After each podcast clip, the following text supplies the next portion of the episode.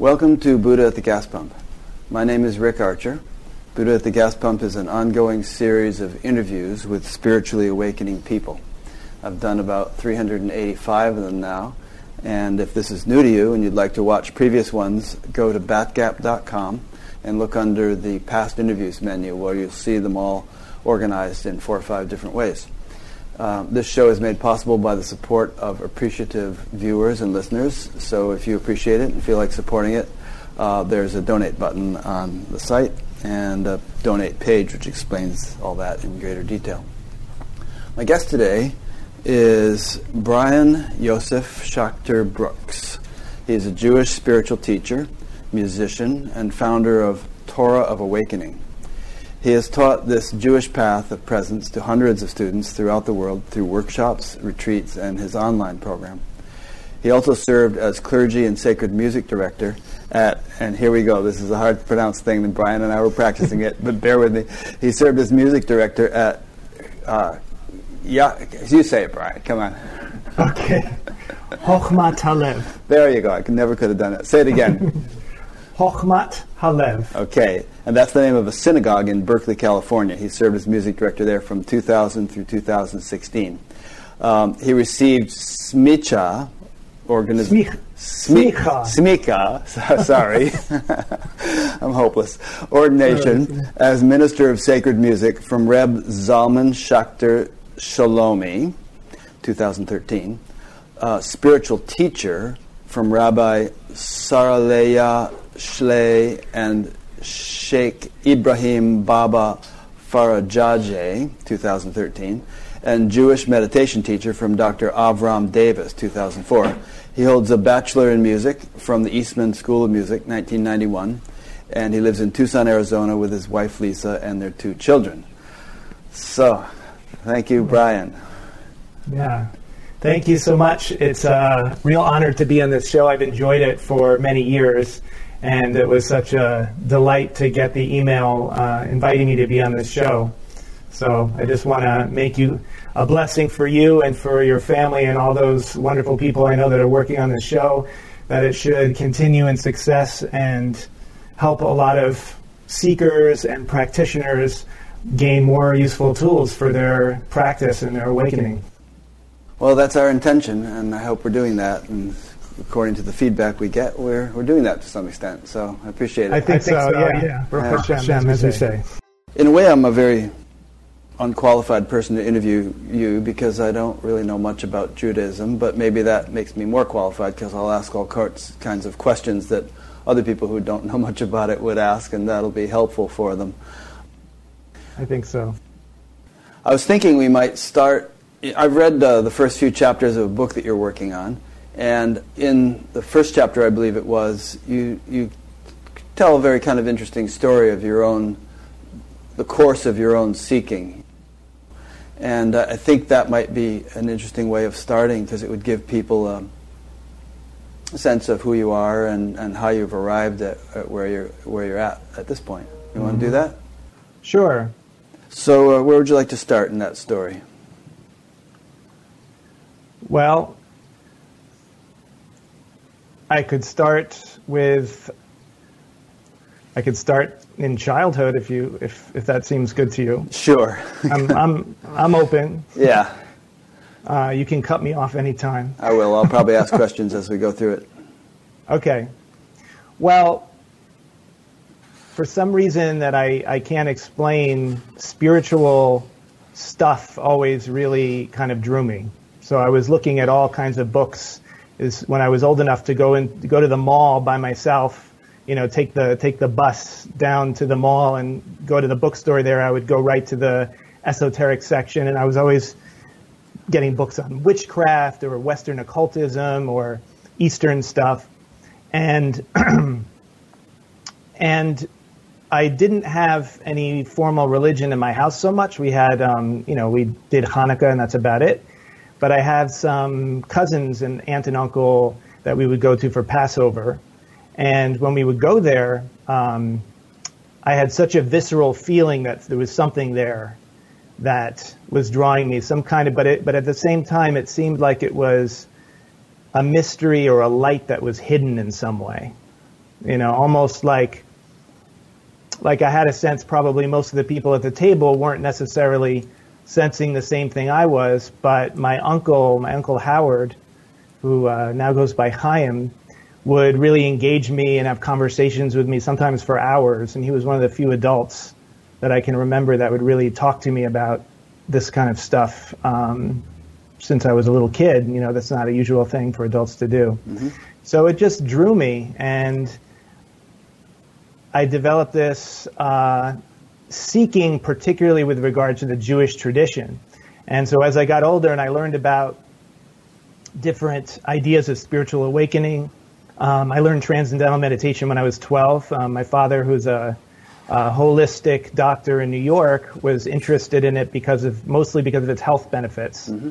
And um, so he paid for the whole family to learn uh-huh. Transcendental Meditation. So I started doing meditation regularly when I was twelve years old, and I was also looking at Aleister Crowley stuff and uh, other Western occultism things, um, and kind of doing rituals by myself and meditations by myself, you know, my freaking my parents out. You know, my I was called into, my parents were called into school a few times because of concerns that the teachers had about the strange magic books I was reading.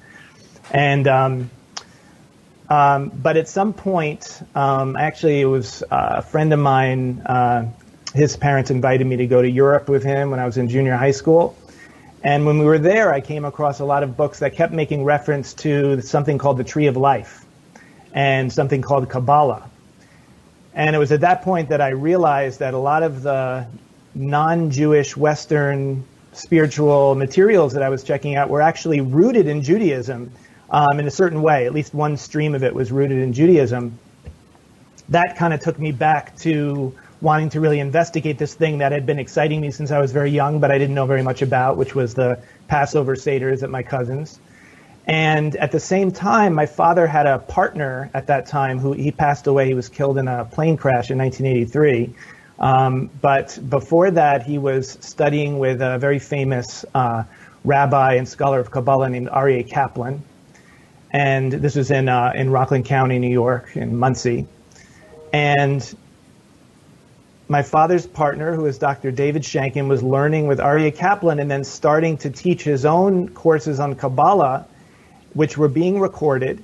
And after he passed away, they needed to uh, Xerox the transcripts of all of these Kabbalah lectures that he gave. And I was working at my dad's office, so I was given the job to Xerox all this stuff. So I'm supposed to be Xeroxing the manuscripts, and you know, people would come in to check up on me and see how I'm doing, and I'm just sitting there like reading the stuff. You know, so those, that's a little taste of it. I mean, of course, there's a lot more. I don't know if you want me to go further. Well, I but. think it's cool that you were so serious at such a young age. I mean, some a lot of people I interview were, and I, I think that's an interesting correlation, you know. In, in my own case, I wasn't. I was, aside from a few little profound experiences looking at the stars when I was a kid or something, I was pretty frivolous, you know, and didn't kind of wise up until I was about eighteen. So I'm always a little bit envious of mm. people like you who kind of caught on to it in a younger age. And I'm and I'm envious of people who were really motivated to uh, practice music since a really young age. Yeah. Because I, I mean, I've uh, music, of course, is something else that's going on with me. But I'm really aware of how, you know, you, we we really develop whatever we're passionate about based on how much time we put into it. Yep. Um, you know, someone gave me a book recently about that that was really just talking about how... Outliers? This, yeah, I think that was it. Yeah, yeah maybe that was it. Mal- Malcolm um, Gladwell. He, he talks about how the Beatles and Bill Gates and people like that put in at least ten thousand hours, you know. Of, of, yes. Yeah. That's right. The book that I'm talking about. Yeah. So it's not intentional, but we tend to be drawn to things, you right. know, and, and then the more, at, the more hours we put into it, it starts to bear fruit. Yeah. Uh, yeah. On the other hand, we sort of do the best we can, you know? Uh, I mean, yeah, I, no, I, I mean, yeah. absolutely. Absolutely. There's plenty of other things besides spirituality that I'm still, you know, just doing the best I can, and I'm never going to be expert at it, but um, nevertheless, it's good to continue to grow and, um, you know, not just be completely one track, which is what my tendency is. yeah, yeah, yeah, yeah. Diversified. Um, yeah. So... There was a story in your book about sort of a series of events leading up to a rather profound shift that you had, uh, or you might call it an awakening. Let's let's talk about that. Why don't you recount that? Okay. Um, so I think that I don't remember when the idea of spiritual awakening kind of became a concept in my mind, but I know throughout my teen years and before that, I had a sense that there was something like that. Mm-hmm. So I, I knew about it, and it was part of what was motivating me with all the spiritual studies and also the meditation I was doing. Um, and I think I had certain ideas in my head about what it meant, because, of course, when we read a description of something that we haven't experienced, we tend to develop some idea of what that is, and it's either attractive or not. But at a certain point when I was eighteen, I was just spending time with a friend of mine. Uh, it was kind of the, I think it was in August, the summer between high school and going away to college. And we were having a spiritual con- conversation, which later I learned just, just the technique of having a spiritual conversation, like what we're doing right now, is actually a, a technique that's affirmed in many different traditions. But we didn't know that. We were just talking about it. And our conversation kind of wandered into the biblical legends of Moses and the burning bush and freeing the Israelites from slavery. And it just started sparking stuff within us about how that story is actually talking about something real that's uh, directly relatable to how we approach how we approach this life that we're living. And um, and something happened to us. The remarkable thing is it wasn't just me. It was both of us at the same time. Uh, I've never experienced anything like that ever again. Um, but it was as if we both caught fire mm. at the same time. And we both were crying and hugging, which is totally bizarre for high school boys. You know, yeah. you know like ten minutes later, we would have been like making fun of ourselves. You know, it's just ridicu- ridiculous. You know, yeah, like ridiculous. that that scene in... Uh... Trains, Planes, and Automobiles with uh, John Candy and and uh, and what's his name? Anyway, I won't go into the scene, but go on. I have to. I know that I saw that movie, but I have to go back because I can't remember now. Yeah. yeah. So, and the way that we were saying it verbally to each other was, "This is it. You just have to live for God. Yeah. That's it." You know, and there wasn't. There wasn't the concept of what the word God meant wasn't getting in the way. You know, we didn't have any shared. We weren't religious people. We we didn't have some shared dogma or ideology about what God is or anything like that. It was just more that the stories themselves awakened something in us through the conversation, and we tapped into what it meant to be just living from this place of Uh, pure openness and love. That's a way to say it, you know, um, kind of letting go of all the different ways that we get stuck. So there was a real experience of freedom from all that personal mishigas, you know, that we all tend to experience. Um, and it was, and it was something that lasted, you know, for a period of time, but not, it, it didn't last forever. It was kind of, it was, it was kind of like a bomb, you know, and then, the, and then the, the sound sort of faded over the next few weeks. And then after some amount of time, I don't know, a month or whatever, um, I was just left with a memory of it. Mm. But it was obviously a genuine thing, not just an idea, because, you know, it wouldn't have lasted a month. It would have lasted ten minutes if it were just some philosophical insight or something. There's some, some obvious experiential shift going on there. Yeah, it changed the way I was interacting with everything. It was it changed the way I was living. But it also had a confusing effect because my my memory of it is that I had the sense that if I wanted to really stay in it and continue it, um, I had to kind of just renounce everything, like literally everything. Like I had to just not go to college, but also not really do anything. Like I had to just walk out the door and just start walking and trust. Hmm. And that was it. And and I wasn't going to do that.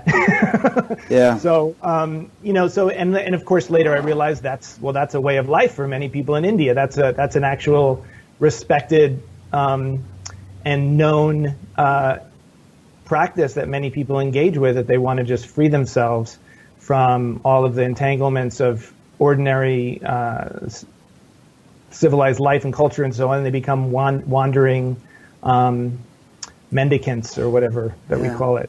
I interviewed um, a guy so I- who did that. He, he had a, like a successful printing company in Australia, and so he had this epiphany. And he he literally took his shoes off and just started walking. Yes. And he walked for years around Australia without, you know, the clothes on his back, basically. And it was successful for him. Worked out for him, yeah. But.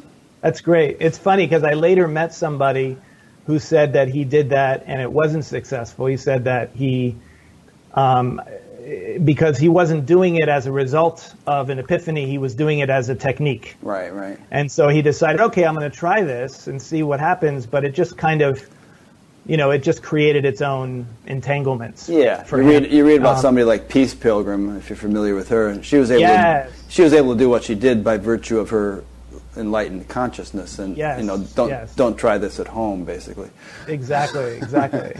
yeah. Yeah, so I mean, in some ways, I think, you know, I wonder, well, what if I had really just done that at that point? Mm. Things probably would have gone very differently. But instead, I just um, continued living regular life. And as it faded, I became interested in like, well, how can I, is it possible to bring that consciousness into an ordinary cultural civilized life as opposed to having to renounce everything? Because if you have to renounce everything, then, you know, what good is it for most people then? Yeah. That, that was my thinking, you know. Mm-hmm. And you'd already been meditating for, what, eight years or something by that time, and or six, six yeah. years. And, you know, so that yeah. that obviously had had an effect, and um, it, pr- right. it may have even been conducive to the, the shift or the, the epiphany you had. Um, yeah, actually, I want to say something about that. Mm-hmm. Um, because I was doing lots of different types of meditation, but as I said, I learned uh, T M, which I know is uh, kind of native to your town uh, that you're uh, in. Is that yeah, and I was a teacher of it for twenty-five years, so I know a bit oh, wow. about okay. it. Yeah. so, okay, so yeah. there you go. So then, um, so you'll know what I'm talking about. I had a certain experience with that, mm-hmm. which is that um, I read the book by Maharishi. Uh, the main, I don't know if there's how many there are, but there was one main book that, that was... Science of I, Being and Art of Living, probably. Yeah, maybe it was that one. Yeah. Um, he also did a commentary on the Bhagavad Gita, but but go on. That one I didn't see, yeah. Okay. I, I saw uh, Swami Satchidananda's commentary in the Bhagavad Gita, which I loved. Mm-hmm. But um, but anyway, one of the things that it said in there was that if you meditate, if you just do the practice... then very naturally, this the the potential for enlightened consciousness will um, will begin to just make its way into your life. Yeah. You don't have to worry about it. You just have to do the practice, and it'll happen over time. It's mm-hmm. just a gradual. Di- it talks about dipping into it and so on. Right. And w- the effect that that had on me, just that as a concept, is that.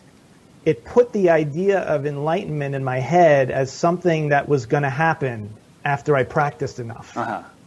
It's very, it's very interesting, you know. And it's not that that's not true, but one of the effects of that experience that I had when I was eighteen was that I realized in that moment that that was a wrong concept because it was because it was becoming an excuse. So that as I lived life, every time I was making a decision to you know, maybe it's a decision to, uh, you know, grasp after something or to be not nice to somebody or whatever it is, you know, so, or to just be, you know, caught in whatever was arising, whatever mishigas was arising. Um, I didn't perceive the choice in those moments because instead I would, I would say to myself, oh, after I've meditated longer, I'll be more enlightened and this won't bother me anymore. But right now, this is where I'm at. And The, that experience taught me that actually no, like the, the time, the, the crucial time is always in the present. Mm-hmm. And that, that doesn't mean that we can somehow instantly transform whatever level we're at. I mean, of course, we're all at a certain level, but nevertheless, there are, there is something that's available in the moment, which is uh, very important to, um, it's actually the most important thing yeah. to kind of realize and engage with. And have that inform everything you're doing and choosing, as opposed to saying, as opposed to having this concept of I'll be enlightened later after I've practiced enough. Yeah, This is an interesting consideration, and, and, and I'm glad you're approaching it in, in a subtle way, uh, because on the one hand, some people say this thing of, oh, we're all already enlightened. You're already enlightened. Just just realize that, just accept that, and you're done, you know, that kind of thing, right. Which is sort of absurd, really, uh, in, right. li- in light of what right. we see as possible in, in, in, in the example of some very great, obviously, genuinely, genuinely enlightened people. Um, but right. the, on the other hand, there's the sort of the dangling carrot syndrome, which you mentioned, which, yes. you know, I'll, I'll be chasing this. How, how do you shift from always chasing the carrot of, of future enlightenment to actually accepting it now? And, um, right. you know, I'm, I, I could give an answer to that, but let, let me have you respond to it. Well, so after I after I realized that, Um, so now this was a new concept in my head. My new concept was, my new concept was, um, I can be, I don't know if I didn't necessarily use the word enlightened. I'm, I know that that word is kind of problematic anyway, but whatever the word is, like if you want to engage in the, in reality as it's arising in this moment with as much awareness as possible, don't, don't put it off into the future, like engage with it now. This is the time to make the right decision. This is the time to accept things as they are, or to choose action that's going to bring about blessing as opposed to more conflict, or whatever it is. Um, the time is now. So that was an idea that I that was planted from that experience. However, after a few months, I didn't know what that meant anymore. I mean, I didn't know how to do it. yeah. So so I was going around. Okay, okay. So I know I'm not. I know from that experience that I shouldn't put it off, but I also don't really know how to do it now. Mm-hmm. So so that led to like another many years of um, a much more intellectual kind of searching. Mm. And, you know, just taking the form of a lot of writing and reading lots of different books. And, you know, college happened, and then post-college, and I moved to the Bay Area, and I was just kind of in my head a lot for many, many years. Yeah. Were you and still was, doing some kind of meditative practices during those years? Yes, yes. Yeah. Um, Yeah, absolutely. And, and I was and still, that was culturing some sort of experience. Yeah, I mean, I would do. I was continuing to learn in the Jewish tradition, and you know, informed by the esoteric side of the Jewish tradition, mm-hmm. and I was doing a lot of exercises, which um, later, as I'm now, I'm, I'm very much in the mainstream. Uh, maybe not mainstream, but the I'm in the Jewish world of, of, of spiritual education. I know a lot of people that are doing it. I see the Uh, curricula that people are coming up with, and so on, and a lot of the things that exercises that people are putting out are things that I had kind of come up with, assignments I was giving myself mm-hmm. in those years, um, like for example going through the litany of traditional Jewish prayers and contemplating the little pieces of it, trying to trying to get at what it really meant to me, what was my intention behind this, and rewriting them, and then practicing them for many months, and then before using the actual traditional words, that kind of thing. Mm-hmm. Um, so I was doing that for a long time. Were you going to say? I was just going to tell you a little story. I was once standing on a stage with Maharishi, shooting my mouth off about something, and and he, he kind of interrupted me, and he, he said, "Every day is life." He said, "Don't pass over the present for some glorious future," uh, mm. which is just to the point you were making.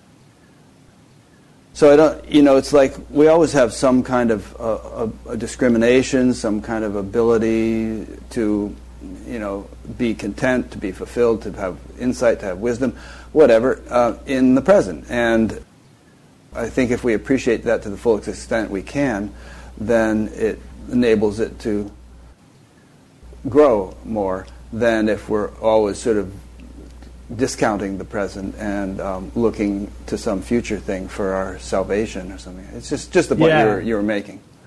Yeah, yeah, yeah.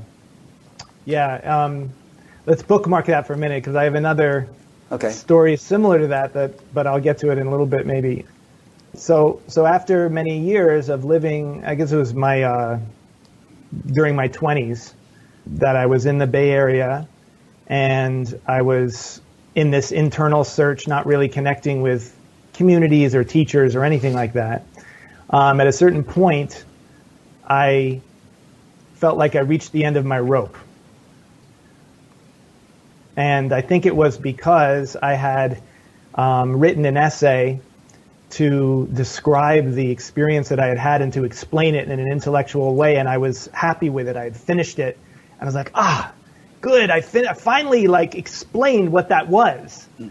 And then after I was done explaining, I said, great. So I explained it. Like, that doesn't get me anywhere. Yeah. More intellectual now, now stuff. What? Right. I've explained it. So what?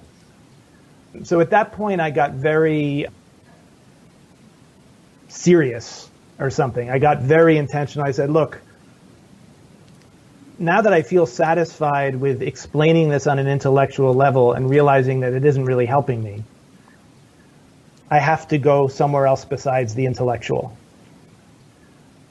And I had had exposure to many different teachings that talked about that, but there was a book that I had written by Steve Hagen, which was a, it was a book on Zen called Buddhism Plain and Simple. And there was something about that book, I don't know, I just picked it up and I just sort of opened it and I was reading something and something hit me.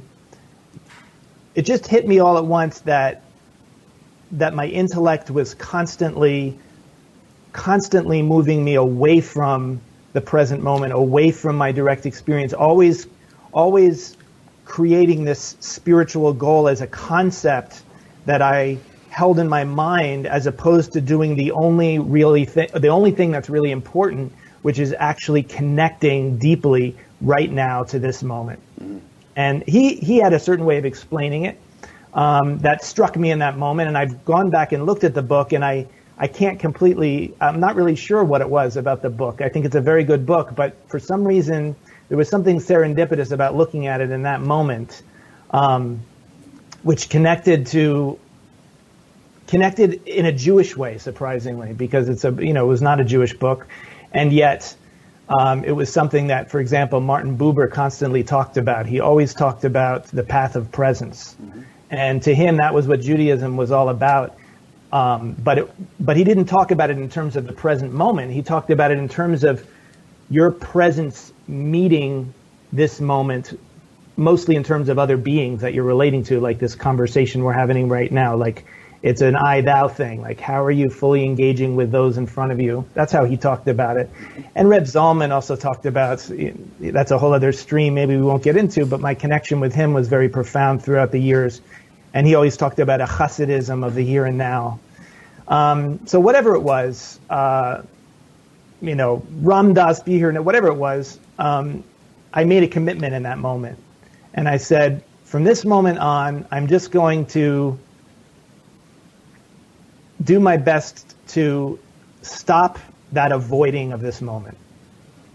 I'm, I'm just, I'm going to see what my mind is doing. I'm going to see how my mind tends to take me away from actually connecting with this moment, if that's the way you want to describe it.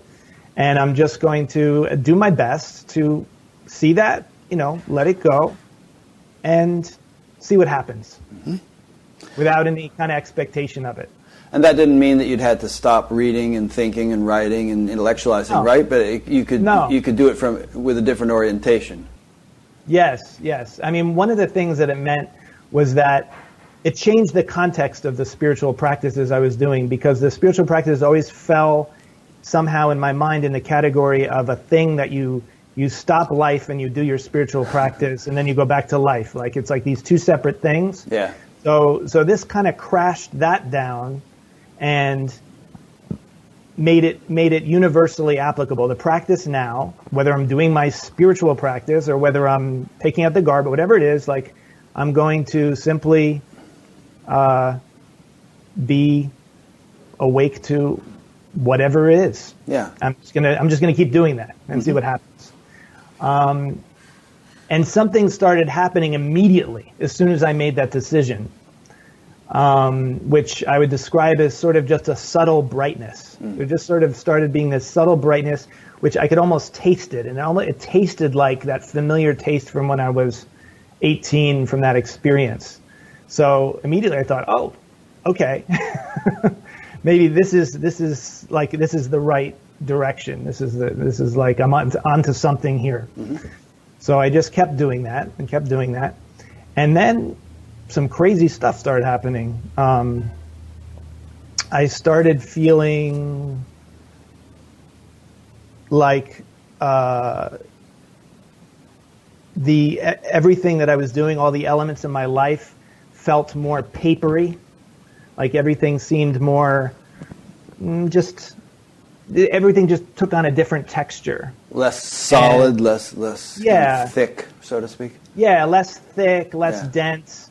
And also like the feelings that I had for things, the feelings that would arise in the presence of the various stuff of life, um, didn't feel as uh, as much part of me. They were just kind of they were part of the texture of what was happening, right. as opposed as opposed to like me and my feelings. And this is a problem. It's more like like feelings would arise and then they would just kind of dissipate, mm-hmm. and very intense situations would arise that would be actually kind of like hell for a few minutes, and then and then it would dissipate. Yeah. Um, there was one one uh, little thing that happened that I'll say that I was going to put in that in the intro of that book that I sent you, but I didn't put it in there because I was just trying to condense and make it shorter and shorter. But to me, it was kind of a powerful thing, which was that I was driving and someone cut me off, and I got really, really angry, and I was about to maybe just lean on the horn and curse or something. And something said inside me, this is the moment. Huh. Like, this is this is it. Are you, are you ready to practice now? I said, okay. So I just said, okay, here's the anger. Here's, you know, just I just opened to it. And it was incredibly painful. And I just felt this, like, well of anger and negativity, almost like a scab kind of dislodge from my heart and kind of just like, and kind of left like smoke. Hmm, interesting. And it all happened within a few seconds. And um, it had rained recently, and there was kind of a sheen of rain on the road. And I just kind of looked up out, out of the windshield and out my window, and I could just sort of see the sun glistening on the road, and a bird flew by. Yeah. And all of a sudden, it was like the Garden of Eden, but it was just in traffic and dealing with normal stuff. So... Um, so what I felt like over that week, it took about a week, is that there were these, you know, scabs of me that were getting dislodged and thrown out mm. during that time. Kind of reminds me of Eckhart Tolle's story of looking at the ducks. You probably read that, where he's yeah. sitting watching ducks, and the ducks get into this little fight with each other over something, and then a few seconds later they just sort of shake off their feathers and they start swimming around again as if nothing happened. You know, right. Imagine if all of humanity could function that way, what a different world it would be. Yes, yes, exactly. Yeah. Yeah. Well, that's pretty neat. Um, so, uh, have there were there any other significant, like, watershed moments, or is just life rolling on now and living in a greater s- state of presence and uh, unattachment? Well, yeah, no, there were a lot of moments. I feel like it's, you know, the true way that that it's unfolded me and unfolded for me until now is um, very complex, you know, and has, has had lot, lots to it. Um, but I think the main theme is that after that week, um, it was a some kind of transformative process happened that was different from the first one when I was eighteen, because the first one Um, was more heart-centered, and it was not intentional at all. It happened spontaneously, and I didn't know how to get back to it. Mm-hmm. And after the second one, um, I felt that I had the, I was given a key. Mm. You know, there was a there was a, a door that now I could open it. I knew I knew how to open it, um, and yet at the same time, it wasn't like me with my key knowing how to open it. It was like, this is a gift. You know, this is a um, I don't have control over it, but as far as things go now, like I have this um, access to this eternal dimension, um, and now I have to work with it, mm-hmm. right? So, so I would say that, you know, there's the, there's certain ideas in uh, the rhetoric of spiritual awakening, and this is in, in Judaism as well. There's um, concepts of different stages of development and beings who are more enlightened, and then they don't have an ego anymore. They don't have a, a what we call a yetzer hara, which means the the inner force uh, to do evil. Um, and for me, I would just say that it didn't really change any of anything except for that it gave me access to this eternal dimension. And then from then on, it, it, it was and is my choice to engage with that dimension um, more deeply and more skillfully as as various challenges of life come up.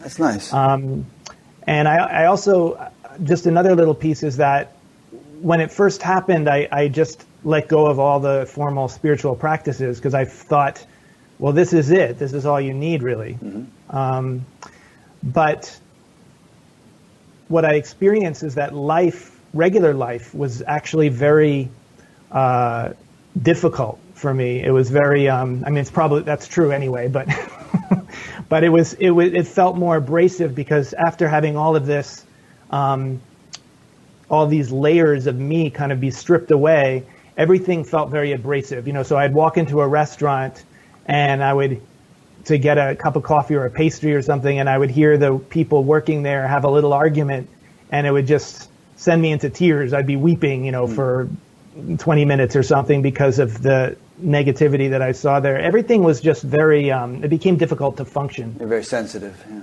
Very Vul- sensitive. Vulnerable. Which, vulnerable, yeah, exactly, like, a, you know, like naked or like a, a scab that was ripped off, something like yeah. that. And so... So after some time, I started thinking, well, maybe this is part of why there are formal spiritual practices and why there are certain lifestyle suggestions or commandments, as you might call them, you know, in Judaism, mitzvot or commandments.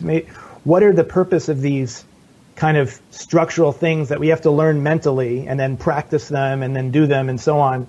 Um, and it started to occur to me that maybe if I did some of that stuff, that it would be helpful, that it would help me to live partially in this eternal realm and partially just in this crazy life realm that we're living in. Yeah. And and and what I found is that that's true. You know, I found that, of course, you know, not one hundred percent. There's a certain skillfulness with which you have to take on these practices because if you do too much at once, then it becomes disruptive in relationships and and um, interferes with other things. But if it's done skillfully, Um, the whole purpose, as I see it now, of these formal practices is not just to not just to reach the eternal, not just to plug into that realm, but actually to help to integrate that realm with all of the ordinary uh, ordinariness of life. And I think that that's where Judaism has um, it's where Judaism excels. Mm. You know, I I don't have a lot of personal experience with other traditions from the inside, so I can't compare it and say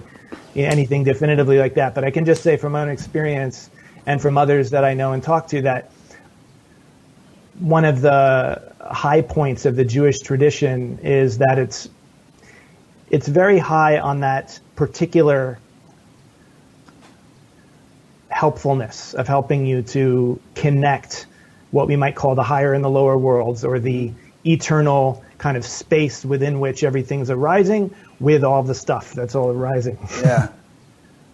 I think it's a very yeah. important point, and it's I think it's something that people in the spiritual community in general deal with constantly, and uh, there's been more and more talk of it in recent years, you know, words like embodiment and integration be- yes. being uh, thrown a lot, around a lot. I was just having a conversation with a friend of mine um, earlier this week, or maybe it was last weekend, who was talking about how he felt so sensitive now, you know, because of whatever spiritual development he had been undergoing, and he found himself right. crying a lot and stuff, just like you said. Right. And, right. and and I said, that that's great. I said, but you need to kind of counterbalance it with an equivalent amount of strength. And, you know, I joked with him, you know, how the ladies like the strong, sensitive types. So you know, go for both. And I think one can be, just to, uh, speaking simplistically, perhaps one can be very strong but not sensitive, you know, the sort of the macho stereotype. Right. One can be very, very sensitive but not strong, and that make, can make you very vulnerable. But I think it's possible and valuable to develop both qualities commensurately. And, you know, if you do, you can be super-duper sensitive and at the same time not be so vulnerable, which is n- not to say that you're not going to experience everything acutely and deeply and fully, but it won't be overwhelming or overshadowing or wounding and so on. It, you'll have the capacity to be so sensitive and um, and function normally in, in, in a normal world, in the, in the normal world. Yeah, and, and that what you're talking about is a major theme in Kabbalah. Mm-hmm. So there's a, there's a lot of images and teachings that um, are aimed at explaining exactly what you were just talking about. Great. Um, well, let's talk a bit about Kabbalah and Judaism. A, a friend of mine named David um, prepared some questions f- for this interview because um, he's really into Judaism and, and sort of a Jewish scholar. His brother is actually a rabbi or something. And um, yeah, and his brother is uh, Danny. Danny Matt is his brother. You know Danny? Who, um, yeah, I, kn- I know him, mm-hmm. and um, he and I have actually done some work together, some some musical services in Berkeley that I've led. He's also he's done some teaching in those, and he's um, involved in a very major translation of the Zohar, which is a uh, one of the most basic texts of Kabbalah from medieval Spain. Great. Well, it's a small world. Um, His brother David lives in my town here, and uh, is an old friend of mine. Uh, he wrote a nice little thing about you here. He said, um, Brian's main interest is awakening, and he is very well versed in the Jewish tradition. His specialty is that he has reinterpreted all of the important themes in Judaism in terms of awakening. Throughout Jewish history, it has been very much encouraged to come up with new interpretations of the sacred texts. Uh, Brian's work is a perfect example of that. So let's talk about some of these themes and, and your interpretations and so on, just as we can spend at least an hour on this, uh, you know, and, and perhaps if you want to dip back into your personal experience from time to time to, you know, if things come to mind or you want to illustrate points, we can do that. Um, but, you know, assume someone like me who knows very little about Judaism and wants to learn more, that this is a perfect opportunity for you to explain it. So David, you know, wrote out a lot of questions and a bunch of themes and all, and I, you probably have that document in front of you as well. Yeah. Where would you like to start in explaining all this to us? Well, maybe I'll just start with first letting everybody know that today is the new moon.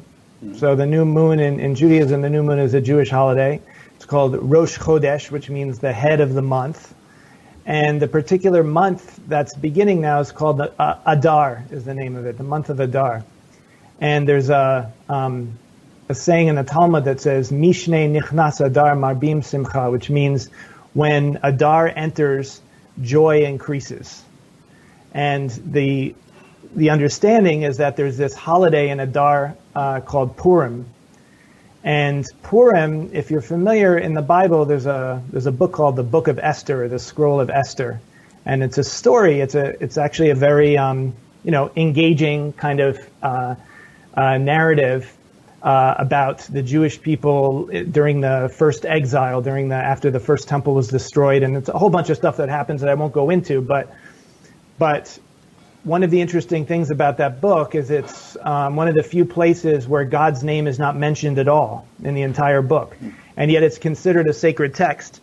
And so the esoteric tradition un- understands that the special thing about this text, and the special thing also about this time period that we're in, is that divinity is hidden, but it's underlying everything. So the rest of the biblical texts tend to objectify divinity, talk about God as a character who says and does things and people interact with God. But, of course, um, for for most of us, um, the experience of what we call divinity or being or um, existence or sacredness is something that is underlying everything. So the question is, can we tap into that, and can we approach life and also sacred texts from the sensitivity to that? And so when you talk about these different Jewish concepts, Judaism is a very, very intellectual kind of tradition. It's as that's it, the intellectual stream is very strong.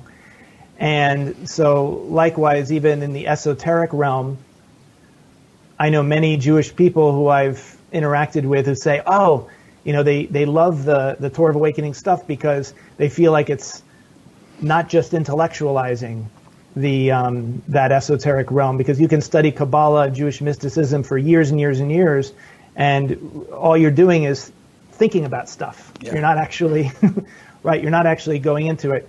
So my approach when I look at all the different elements of Judaism, which is you know, really a vast ocean that you could never cover in a lifetime. There's so much there.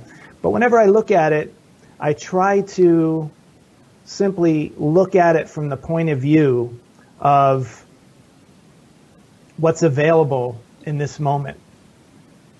In other words, what is the what is the text or the practice or the idea trying to tell me about what I can tap into in this moment? And when I do that, things tend to kind of open up and reveal themselves in a certain way. So that's how that's how I'm approaching those things. Um, so in his one, notes here, David wrote, um, yeah. "God is the na- the basic name for God is that um, it's made up of the four Hebrew letters that correspond to the English letters Y H V H. It means being. So God is being. Right? Uh, would you agree with that? God is uh, essentially. Yeah. How um, would you define yes. God? Let's spend a minute. I mean, we're, we're Everybody talks, knows the word. What I mean, people have different concepts of it. What? How would you most deeply, most profoundly define what God is? Well, when we say the word God, you know, God is a, it's a concept, mm-hmm. right? So, well, any one, word is a concept representing something. Apple is a concept, but you can bite into one also. You know, exactly, exactly, yeah. right. That's right, right. So, taking that analogy of an apple. Apple is a word, it's a concept, but then you can actually take the physical apple and bite into it. Mm-hmm. So so my my question then is, with the word God and with any religious or spiritual words, is does the word help you to bite into the apple, or is the word leading you somewhere else, down some other road? And um, my sense is that when we get into theology, when we get into talking about what is God and, you know, what's the nature of God and, you know, this kind of stuff, then we're kind of moving away from the apple. We may be, but it's, as long as we can really understand. I mean, we if we want to communicate, we have to use words, and if we really understand yes. what our... So, you know, there are words like God and enlightenment and so on that are very... Yes. People don't like to use them because they have so much baggage. But, you know, maybe we can make up new words, but maybe if we define our words and we don't think of God as the old guy in the sky with the beard, and, right. you know, enlightenment as being able to f- walk through the clouds or whatever, then, you know, we can actually still use those good old words. Yes, absolutely, absolutely. So, like, if we say that God is being or existence, which the most sacred name in Judaism actually indicates, because the the name itself... Are, is a permutation of the letters of the verb to be, which is, for those who know Hebrew, the letter, letters are hey, yud, hey. So that's the verb to be. Mm-hmm. So you put them in a certain order. Um, you add a letter vav in there, which has to do with a very uh, seldom used present tense of uh, of the verb to be. Um, then you have this name, this divine name, which um, gets translated and transliterated into English in various ways. But if you look at Um, the Bible, most English translations, I think, just say the Lord. Uh, you get it. It says the Lord, but actually it's pointing to this unpronounceable Hebrew name that means being or existence. Mm-hmm. So then the question is, well, if it's being or existence, then why why use the word God? Why not just use the words being or existence? Uh, I think Eckhart Tolle talks about that too. Like, well, God is a closed concept. Why did we use the word God? And my answer to that, um, the the apple I want to point to. And to that you take a bite is the avenue of the heart.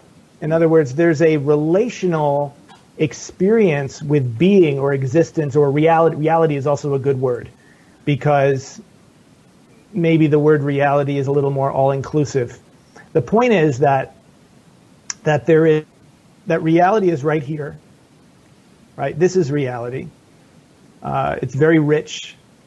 It includes everything that's happening in our experience right now. There, it's it's our physical sensations, our sensory input. It's our all of our memories and concepts. It's whatever feelings are arising within us. It's the fullness of re- it's all of reality, and the tendency that we have as human beings, which makes spirituality something that we're interested in, right? Because why does spirituality exist at all? Why do we need spirituality? Well, it's because we have this tendency to feel ourselves to be separate from the fullness of reality. We, we're, we're not separate from reality. There's not us in reality, right? There's just reality. So, but why do we have this feeling of like, I'm separate from reality? We may not say that intellectually to ourselves, but there's a feeling of, there's a problem here, right? There's something, there's something not right. Or there's a, or this, it manifests different ways for different people. Maybe it's a feeling of alienation, or a feeling that I'm not good enough, or that things aren't happening in the way they're supposed to. It's just these different senses that are created by the way our minds work that gives us a sense of separation from reality. Mm-hmm. And so if we use the word God in a way that's useful, then I would say, well, what, what is God? What is that? What's the connotation of God? It's a connotation of reverence, um, a connotation of surrender, a connotation of trust. Like, ah, you know, this isn't, we're not just out here like these fragments, you know, wandering aimlessly around, but there's actually some sort of greater coherence to things. There's a greater power. There's a greater reality. And all these things help to loosen up that constriction of the heart that that puts us in hell. Yeah. You know, so so the so the concept of God is good and useful if you're using it prayerfully. You know, if it's inspiring your heart to open, and for those what we call midot, midot means measures. But in Judaism, midot means spiritual qualities that flow from the heart. So, for example, gratitude is a midah, um, reverence is a midah, trust is a midah, loving kindness is a midah. All these midot flow naturally when we take a prayerful attitude toward reality, and that's helped by calling reality God. Mm. That's my sense of it. One reason I like using a word like that is related to what you're saying, actually, is is that um, you know, if you just say being, it doesn't necessarily connote all the qualities that I would ascribe to God. For instance, um, yeah. in a single grain of salt, there are a billion billion atoms, which is an incomprehensible number, and each one of those little atoms is a marvel in, in terms mm. of, you know, what it actually is and how it functions and so on. So to me, that, that indicates a vast, unfathomable intelligence um, orchestrating and permeating every bit of creation. Uh, with, yeah. with no break anywhere. It's just omnipresent everywhere. And so intelligence, a quality like that. I mean, mm-hmm. physicists tell us that in, an, in a cubic centimeter of, of empty space at the level of the, uh, of the vacuum state, there is more energy than there are than there is in millions of atomic bombs. You know, huge, vast mm-hmm. energy latent within every iota of creation. So that implies the quality of energy, intelligence, energy. Mm-hmm. And, and we could enumerate other qualities. And so, and if we kind of ponder what what is actually going on, you know, what we're actually perceiving and and, and engaging in, in in this universe, it's it's mm-hmm. this amazing thing, and you know, which is not just random billiard balls dumbly banging into each other, but is obviously something of uh, um, you know, amazing complexity and, and brilliance in its design and orchestration. So yeah. that's the reason I like to use the word God. It just implies all that to me. Yeah, yeah, yeah, exactly. I mean, I think that's uh, that's just that's another example of exactly what I'm talking about. Is that there's a certain certain qualities that we have. What what you were just saying. Um, there's a term that was used by Abraham Joshua Heschel, Oliver Shalom, a, a great rabbi who, who's not alive anymore, and he coined the term radical amazement. Mm, I love it. And so that's just a you know radical amazement is something that's not just there all the time in the sense in this in the way that awareness is there all the time. Mm-hmm. It's something that it's it's a fire that flame and it it, it uh, flares up when you contemplate in a certain way. So that that contemplation that you just led us on of the atoms, the million million atoms in the grain of salt, and the you know the incomprehensible amount of energy. Just as I was hearing you say it, there's a sense of like awe that yeah, comes just yeah. from just in becoming aware of that. And to me, that's what that's what prayer is about, as opposed to meditation. I think you can end up living in that state of awe more and more all the time, just the way you were, we were talking earlier about living in a state of sensitivity and strength all the time. It, uh, it kind of awe, yeah. be, awe becomes like part and parcel of your your ordinary experience, you know? Right, right, right. Yeah. Um, cool. So. Feel free to ever, always pipe up if I'm not asking some question and something comes to mind, just jump in. Um, okay. So, you know, one thing about God is that God is often um, entreated, you know, with prayer.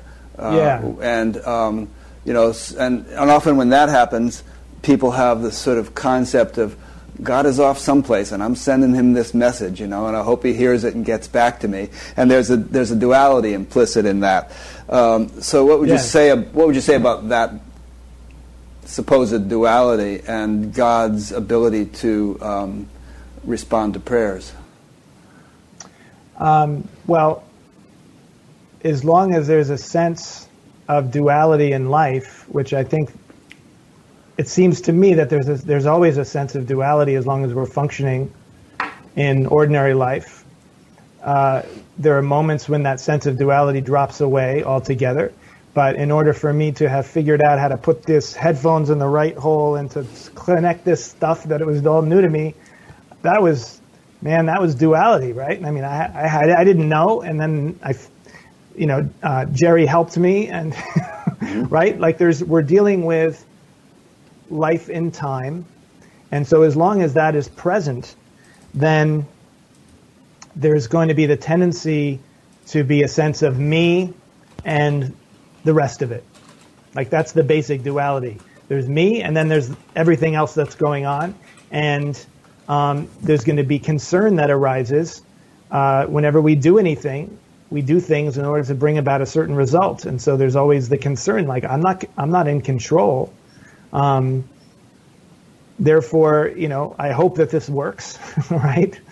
And um, that situation that we all find ourselves in is potentially constricting. In other words, it, it's a, it's a it's constricting to those midot we were talking about before, the uh, midah of awe, of gratitude, of trust. Of just open-heartedness, of, of connectedness, all those things tend to get constricted the more the mind is concerned about how things are going to work out. Mm. And so when you pray, you say God or Hashem. Hashem is one of the Hebrew things that we say as a very casual way of talking about God. It literally means the name, mm-hmm. referring to that name that we were talking about, the name that means existence or reality. And so it's It's kind of funny because if you said, hey, reality, you know, it would sound strange. Too impersonal. But, yeah, it sounds very impersonal, but you say, hey, Hashem, you know, it sounds very it sounds very personal. Mm-hmm. And yet the word Hashem means the name that means reality that we can't pronounce. Mm. But we say Hashem, you know, like Tevye and Fiddler on the Roof, like, please, you know, help me out, you know, help this uh, thing that I'm trying to do work out, help this person to, you know, not be judgmental of me or what I'm, you know, whatever it is, like whatever's whatever's heavy on your heart that you put out in a prayer helps to really internalize the fact that you're not in control, mm-hmm. and that you're and that you're surrendering the control to that which is beyond you. Now, of course, that only works if if your prayer is really prayerful, because prayer can also be graspy, like "Oh God, please," blah, blah, blah, right? Right. Then, then that's not actually a real prayer. It's just a. It's a more like a demand almost, or a, yeah, a desperation. Yeah. Yeah. Yes, desperate, an expression of desperation. Yeah. And um, the the tendency we have to grab after things, mm. right? To to insist on things, to want to control things. Those those are basic ego qualities that it's part of the spiritual work to to relax those qualities, and prayer. Very much helps you do that, in my experience. If you're if it if you're able to do it, of course, some people can't handle the word God and they don't want to deal with that at all. But Judaism, yeah, Judaism is a is a theocentric path. It uses that concept of God. It's filled with prayers. It's very dualistic in that sense, and yet there's also the awareness that as I pray for as I pray for what I need. It's actually not even me praying. It's like God doing its own process, because really there's only God. So God is praying to itself in this form. Hmm. Um, you know. So Judaism actually recognizes that, that there's only God, and that and although we may uh, think that we're separate from God, we're we're only God playing hide and seek with himself. God, rec- I mean, Judaism recognizes that kind of uh, notion. Yes, absolutely. Um, there's different. I would I would qualify that by saying there's different streams, of course, of Judaism, different right. streams of Jewish thought. Um, like any tradition, right? It's very complicated. There's no just sure. Judaism or Buddhism or whatever. Christianity or whatever, um, yeah. But the but the stream that I'm talking about is the stream that comes from um, Kabbalah, which itself has different streams, but nevertheless, there is a basic theme in Kabbalah of this uh, non-duality notion, mm-hmm. what we and what's it called in Hebrew sometimes referred to as achdut, which means oneness. It's referring to the basic oneness of all reality, and then that comes through different Hasidic teachings, of which there are many lineages, and um, the particular stream that I've studied more than others is the lineage that comes from uh, Chabad, um, and the the basic text of Chabad, which is called the Tanya. So, in in my um, uh, book that you read, some of it makes some it makes some reference to the Tanya, which is also which is available in many translations, and people can can check that out. Um, okay. But but that's very clear in the stream of Hasidic teaching that we're not talking about God creating the universe, and then these are two different things, but rather we're talking about this one reality, which then appears through a, and it goes, and there's lots of very fancy, very intellectual language for explaining how it can appear to be not not all one. Mm-hmm. um, yeah. But but that's the basic, but that's the basic premise, you know, that we're there's a purpose for for feeling like we're not all one. It's not like it's not like duality is the enemy. And I guess that's one of the hallmarks of hallmarks of Jewish spirituality that is different from some forms of Eastern spirituality that emphasize transcendence. And, you know, the idea and the goal of this human life is to is to transcend it and then kind of disentangle yourself from it. Um, a major theme in Judaism is that yes, you should transcend it and disentangle yourself from it, but not for the purpose simply of realizing it, but for the purpose of then bringing that transcendence into ordinary, mundane, gritty existence. Yeah. Well, like you yeah. say, I mean, there's different streams, and, and some streams of Eastern thinking say just that as well. I mean, even yes. even in the yes, Bhagavad right. Gita, Lord Krishna says to Arjuna, transcend, and then three verses later he says, establish in being, go and fight this battle, you know, perform action. Right. Um, exactly. Yeah. Related to all this, I think, uh, there's a fellow named Mark from Santa Clara who asks, you know, you talked earlier about how you had this shift where you finally were kind of like residing in presence and functioning from there more or less spontaneously. But although I imagine you would agree that even doing that, there are th- times when you get gripped or drawn out. Um, so yes. Mark asks, what... What triggers or reminders do you use to routinely fall consciously back into presence? Can you suggest any particular practice to make the noticing increasingly habitual? I'd also add maybe more stable so you don't get drawn out of it yes. as easily. Yeah, to me, that I mean, that's a super important question. Mm-hmm. And I think that uh, maybe there's two questions that are like the most basic important questions, and the first one is how do you get to experience it in the first place, and the second one is how do you bring it, how do you deepen with it and maintain it more and more, yeah. and not not be like this yo-yo kind of right. uh, or seesaw sort of thing. So, so first of all, um, Judaism is chock full of practices to help you do that. Mm-hmm. So, for example, um, as as anybody who has any Jewish background who's watching knows that there are certain blessings you say before doing different things, like before eating. There's a special blessing you say when you wake up in the morning. There's times during the day where you stop to do certain prayers. And so your day, if you're doing traditional practices, is filled with these opportunities to come back to presence. Um, however, I'll qualify that with the the big obstacle in that, which is that when you teach this stuff in a religious culture, you're telling people to do it before they necessarily have the hunger for it. Mm. I mean, we have this exact, I, I, I have this um, challenge right now with my own children. Like, how do you teach these practices and actually have them be real, as opposed to like, okay, I'm going to rush through this blessing so I can take my bite of food, right? Rub-a-dub-dub, thanks right? for the grub, go God.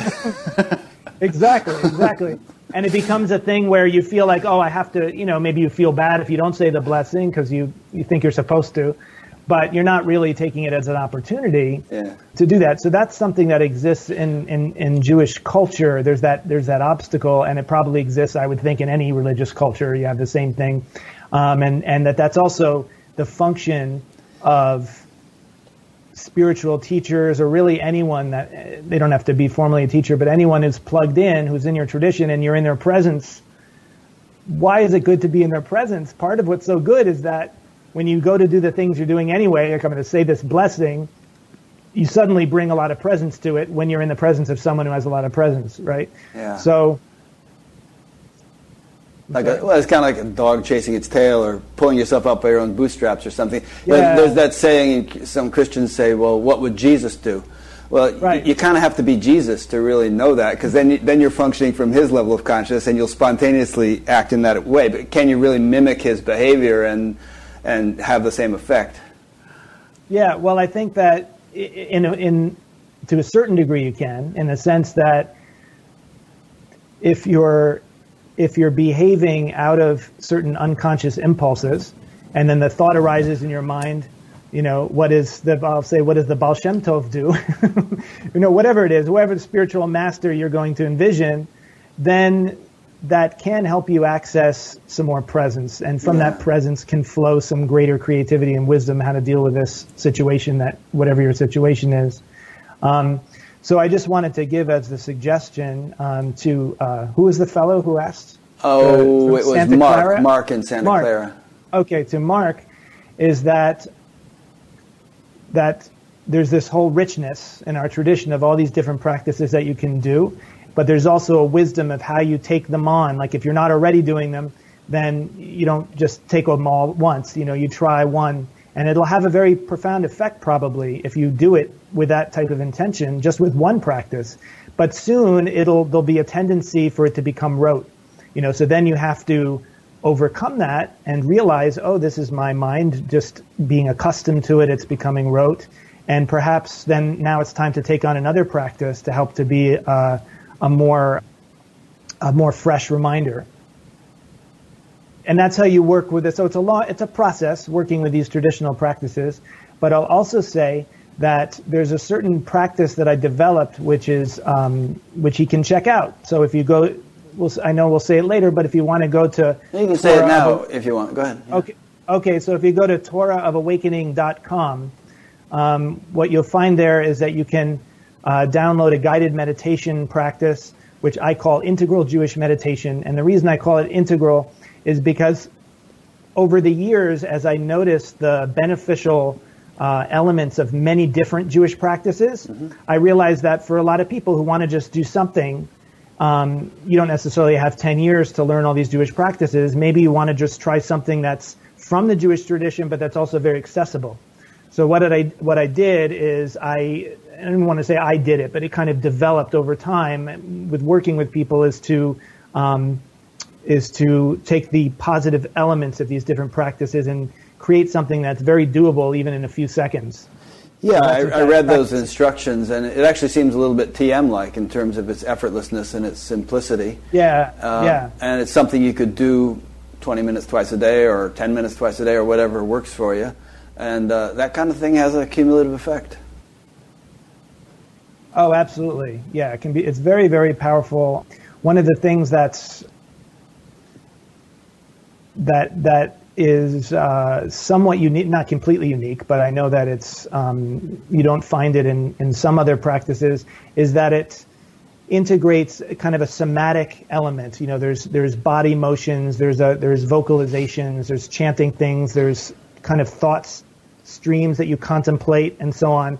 And that is the opening to then sitting in silent presence for the open meditation. Mm-hmm. So you can, and that That opening, which is really the part that's unique about the I J M, the Integral Jewish Meditation, is something that you can also do throughout the day many, many times, um, just for a few seconds, in addition to doing a ten-minute or twenty-minute or even four-minute silent meditation. Whatever you can do, whatever you can integrate into your life, you can also, in transition moments before you get out of bed, before you get into your car, before you enter a building, you can do this practice of um, integral Jewish meditation, which um, helps you to plug into all these different elements of presence that we've been talking about. Okay, good.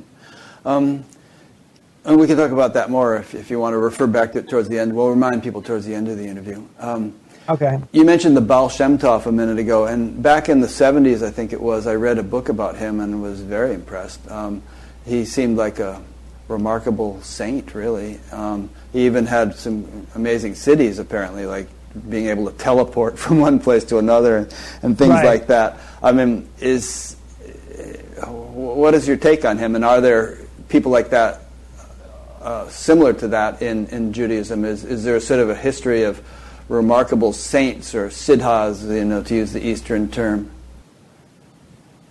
Yes, yes. There's a there's a big history of it. It's not at all unique. Mm.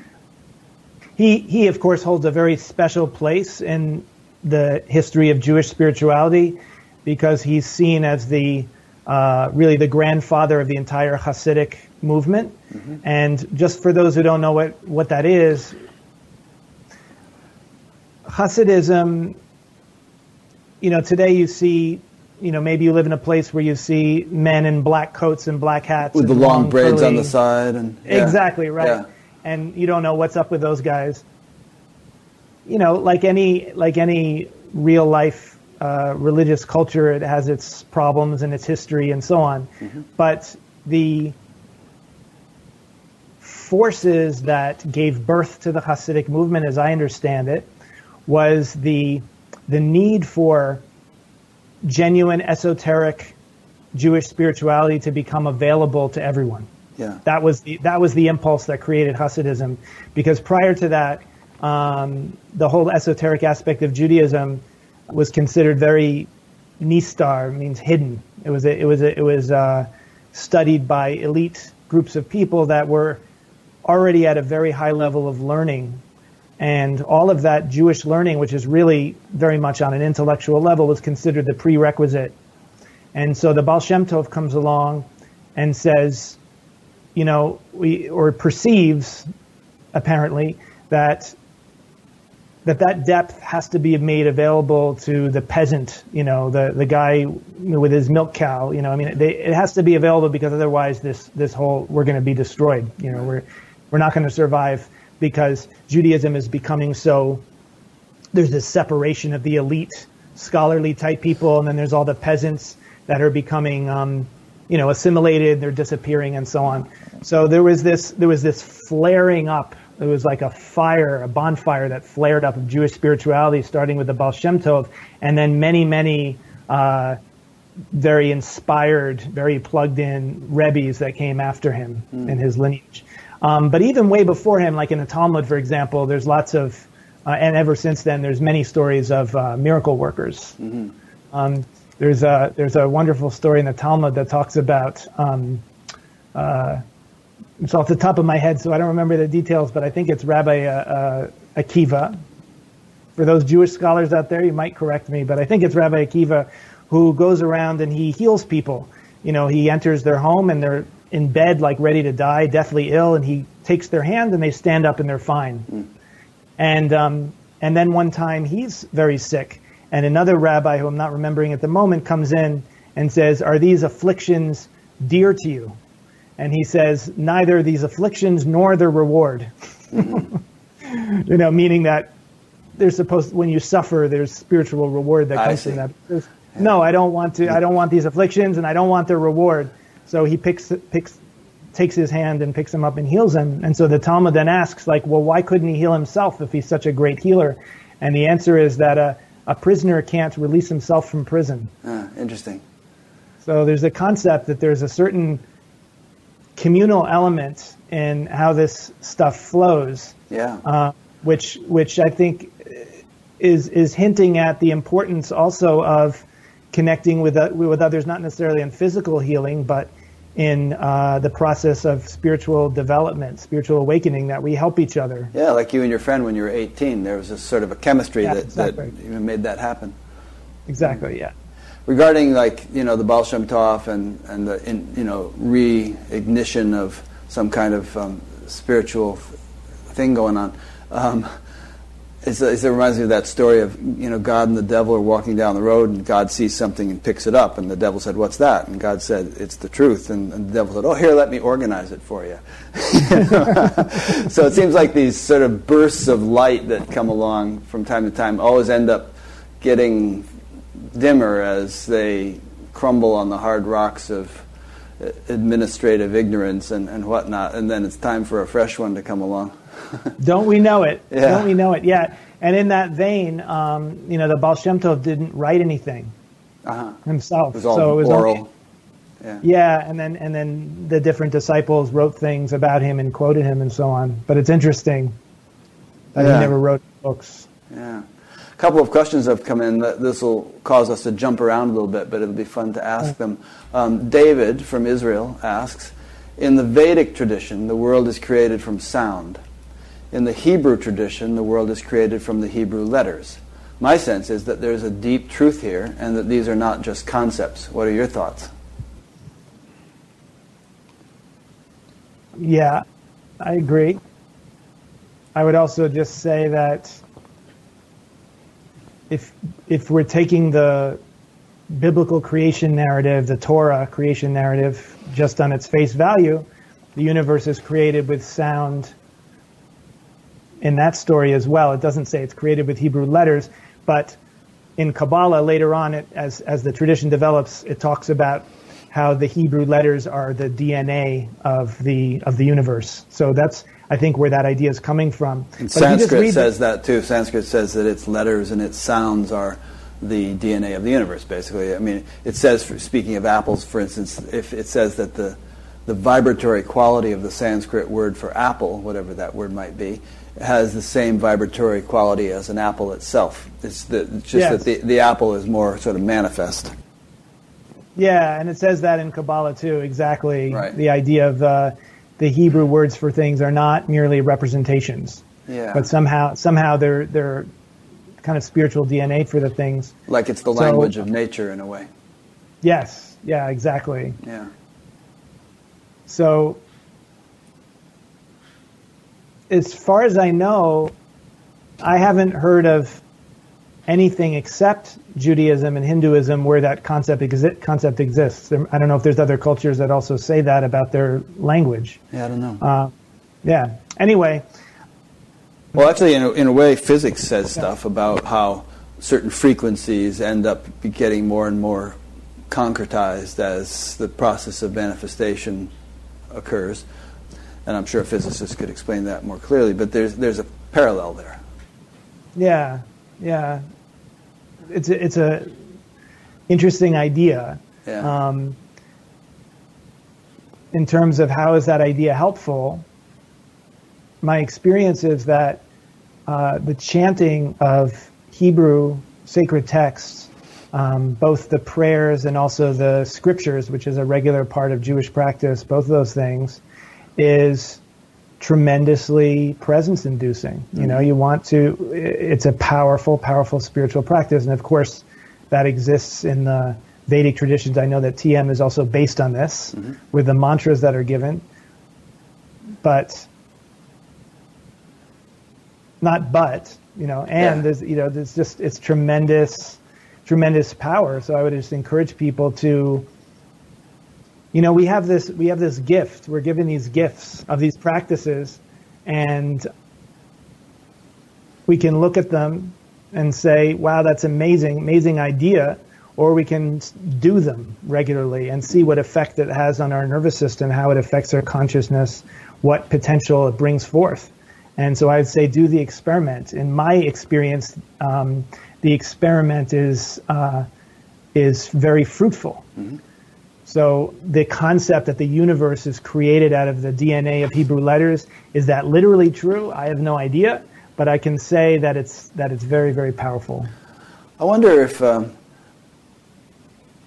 you know, if you could really go back far enough and understand what was going on well enough, I wonder if you would find some sort of, you know, merging or, or um, original source of both the the Hebrew and the Vedic traditions, you know, if they just sort of dovetailed and branched off of a, an original trunk in, in some way. Just speculating. Yeah. Um, I mean, I've, I've heard some scholars say that that is the case. I think there's, there's a mainstream, and this is not my area of expertise at all, but from the little bit that I know, there's a mainstream understanding that the Hebrew uh, lineage of language and the, and the um, Sanskrit lineage of language are different, that they're actually two different streams. But I've heard other uh, scholars point to these very uh, hard to hard to ignore parallels, almost almost identical words, yeah, you yeah. know, in the two different traditions. Mm-hmm. So it seems as if the alphabet itself is really different, mm-hmm. but but that the um, but that the sounds are probably the same. The Hebrew alphabet is is really the same lineage as the English alphabet. There's like just like we have A B C, there's Aleph, Bet, Gimel. I mean, it's like very it's very obvious the connection. Mm-hmm. But as far as I understand, the whole Sanskrit symbology is that that's a that's a completely different system. Yeah. Well, as I it's understand it, A B C. We're getting a little esoteric here, but as I understand it, the the Devanagari alphabet of Sanskrit wasn't originally used. I mean, it was sort of um, rel- wow. relative innovation. But anyway, um, let's okay. let's go on to another point because we're getting a little geeky here. Um, right, right. Uh, Dan from London asks, uh, how is reincarnation viewed or understood in Judaism? Is it? Well, reincarnation is is a traditional Jewish concept. Is it? Um, yeah, hmm. yeah. Um, but it's not...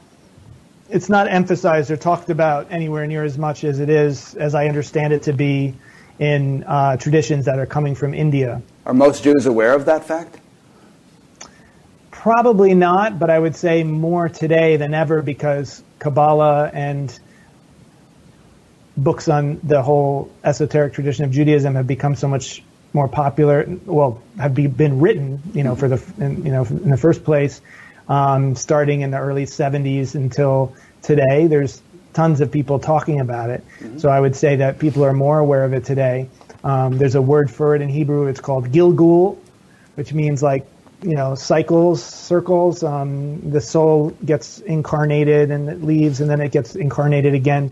There's actually an interesting concept in Kabbalah that not only is there reincarnation, but that our spiritual D N A is actually not just one thing, but there's various levels to our soul, and they get disassembled and they may reassemble in different forms mm. for the next incarnation. Mm.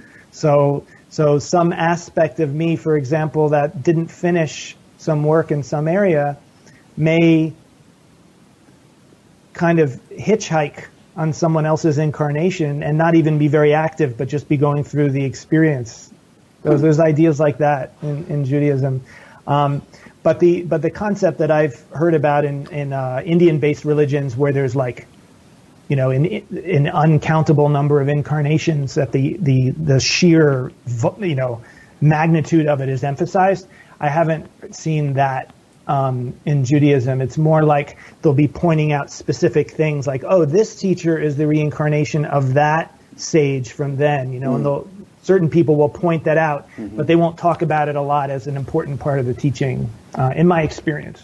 Yeah, I remember hearing that the Buddha said that if you took all the bones that you've had and all the bodies that you've occupied and piled them up, they would be bigger than all the Himalayas or something, you know, just a huge number right. of lifetimes. Right. But anyway, in, in Judaism, so the idea is that there's a, um, you pick up where you left off, there's a sort of a progressive sequence, hopefully, if you do well in one lifetime. Uh, you just sort of are able to pick up from there and continue to progress? Yeah, there's a sense, yeah, there's there's a purpose to the incarnations. Um, there's certain work that has to be done on oneself, and there's certain work that you have to perform. Mm-hmm. So it's kind of both. It's kind of both. Like there's the personal evolution of it, but then there's also some kind of role that you were incarnated for that you might not fulfill in your lifetime, um, or in any particular lifetime. You know, right. and then.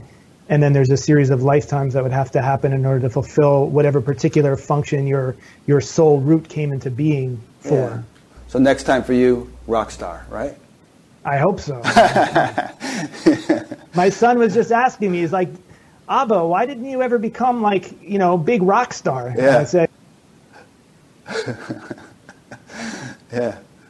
Because I was lazy, I don't know.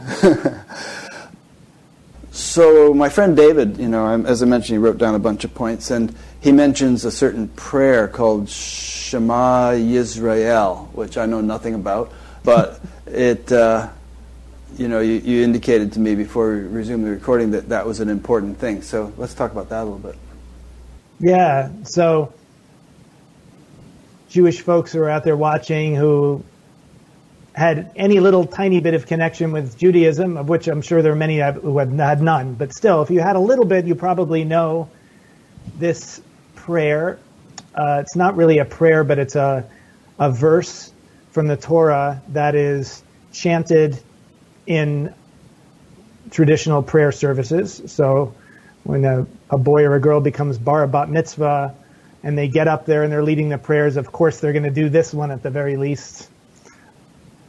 It's also the prayer that a traditionally religious person will do their best to say if they know they're about to die. Mm-hmm. They'll, they'll say it, say it out loud. So once I was driving one of my teachers um, back from a, tr- a retreat uh, that he was leading, and I was driving him back to the Bay Area from Santa Cruz, and I was getting too close to a car in front of me, and he said, "Shema Yisrael." Kind of a spontaneous reaction, huh? So I, I love that because it was, I had never experienced someone saying it when they were really afraid they were about to. I mean, that was amazing, amazing react, you know. Yeah, most people normally would use some kind of, um, you know, four, four-letter yeah. word, yeah.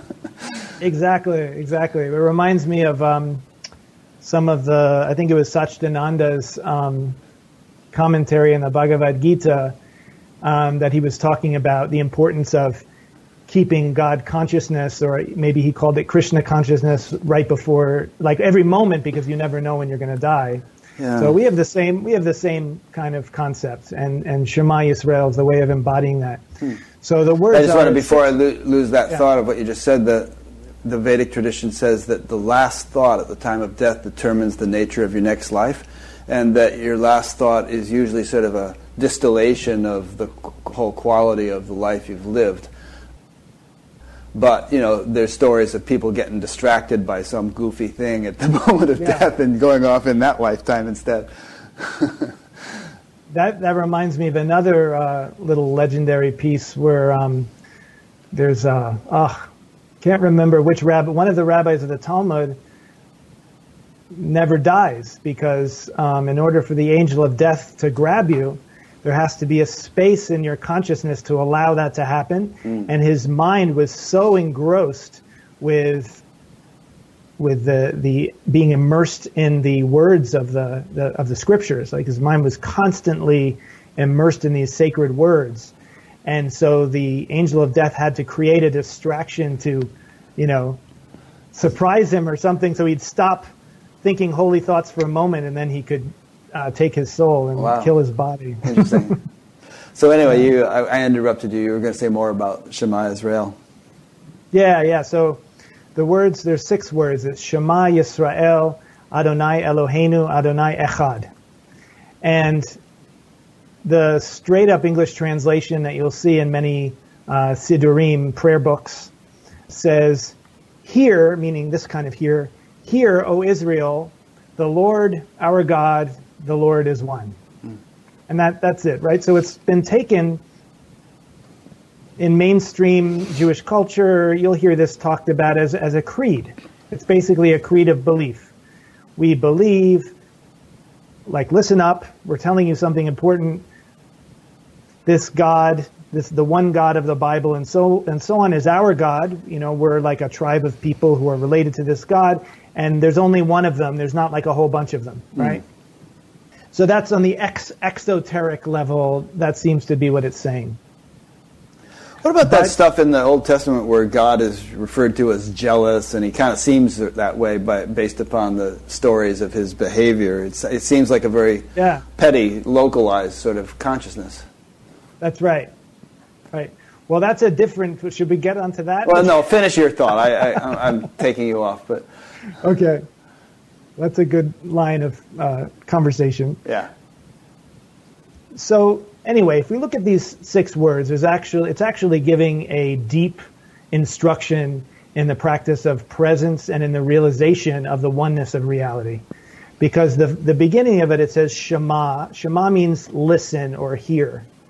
So right away, it's telling you the basic practice. It's saying if if we're if we're thinking of listening not in the limited sense, but as a metaphor for being aware, right? It's saying to be attentive, be present, be conscious. And then it says Yisrael. Now, the word Yisrael is Israel, right? Mm-hmm. Referring to referring to Jewish people, but the word itself seems to be composed of Yishar El. Yishar means straight. Straight, but also having the connotation of not distorting things, but with, with ulterior motives. Mm. Like a straight, a person who's straight, who's like honest, straight shooter, who's straight, yeah, straightforward person. They're not gonna, they don't have other things hidden that's going on. You know mm. who, you know they're they're there with you. And then El is the generic word for God. Mm-hmm. So, for example, um, in Hebrew, if you're referring to other gods of other traditions, you'd still use the word El. It's a generic word for deity. Okay, so Yisrael could be understood to mean straight to God, meaning that if you're being very simple, if you're being attentive with what the reality of this moment is, then you're going to be making a, a basic connection with that which is we call divine, mm-hmm. that, the, the, the divine aspect of, of experience or of reality. And then it says, Adonai Eloheinu. It sounds, on the surface, it sounds maybe very ethnocentric, like like this God is our God, right? Eloheinu, that Enu end means ours. It's a suffix that means ours. So El is God. Eloheinu, our God. The word um, Adonai is a word that is often used in formal prayer when you see that name we were talking about before, which has four letters that's uh, not pronounced. Because it's considered so sacred, you don't try to pronounce that word. But instead you say the word Adonai, which has a more relational, devotional connotation because it's similar to the word Adoni, which means my Lord. Okay? So you're calling this name of God, which means being or existence, my Lord, when you say Adonai. And we talked about before how the personalization Um, kind of brings forth this relationship of surrender and reverence for all of it, for, for the, the majesty of being. Mm-hmm. Now, Eloheinu means our God, but a way to understand that is not our God as in some separate God that is ours, that we possess, but rather our own inner divinity. So what is our own inner divinity? It's the miracle of our sentience. It's the miracle of our consciousness. So when you say Adonai Eloheinu, the, the hidden message there is that existence, being, reality, is not something separate from our own consciousness. Hmm. Right? And this is something that's actually very straightforward and obvious, but you know, it's it's not something most people consider, which is that in our awareness is showing up all these things that we consider external to ourselves, right? I'm talking to you on this screen. The screen seems external to me, and you're somewhere totally different, and we're different people, and we've never met before this day, except a little bit on email. It seems like we're separate, right? And yet at the same time, how can I possibly interact with you if it weren't for the fact that you are living right now in my awareness? Mm. And I'm living in your awareness. So there's actually no separation between that which we perceive as separate and the awareness within which it's arising. Mm. It's actually one single thing. Now, psychologically, because we think of it as separate, we tend to hold emotionally in our body this feeling of separateness. But if we bring to mind the fact that actually everything that exists is arising as one reality, and it's arising in this one consciousness, then there can be this, this relaxing, this softening of that solid sense of me.